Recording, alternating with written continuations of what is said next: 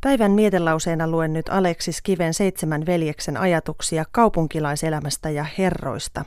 Ensimmäisenä ääneen pääsee Juhani. Aleksis Kiven seitsemän veljestä ilmestyi vuonna 1870.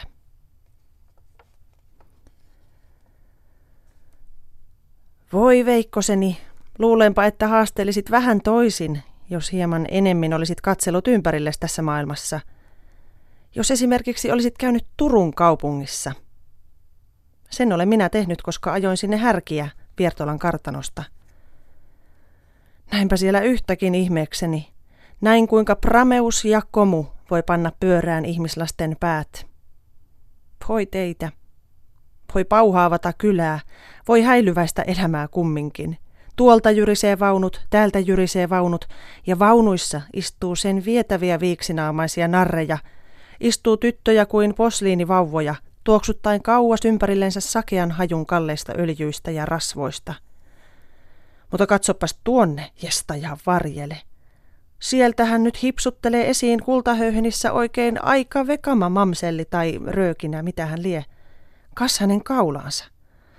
Valkea kuin rieska maito, poski ruttopunainen ja silmät palaa hänen päässään kuin päivänpaisteessa kaksi roviotulta. Koska? Häntä vastaan käy oikea kekkale mieheksi, hatussa, kiiltomustassa hännystakissa ja tirkist...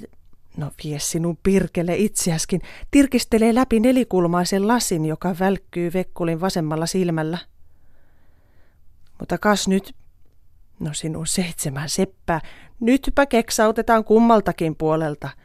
Ja kas kun Naara nyt oikein rypistää suunsa mansikkasuuksi ja livertelee kuin pääskynen päiväisellä katolla – ja teikari hänen edessänsä viskelee kättänsä ja häntäänsä, heilauttelee hattuansa ja raappaisee jalallansa, että kivikatu kipenöitsee. Kassepä vasta leikkiä oli. Voi te harakat itsienne, ajattelin minä, poika nalliainen, seistessäni kadun kulmalla. Rykelmä tuoreita härjevuotia olalla ja suumareissa katselen tuota teerenpeliä.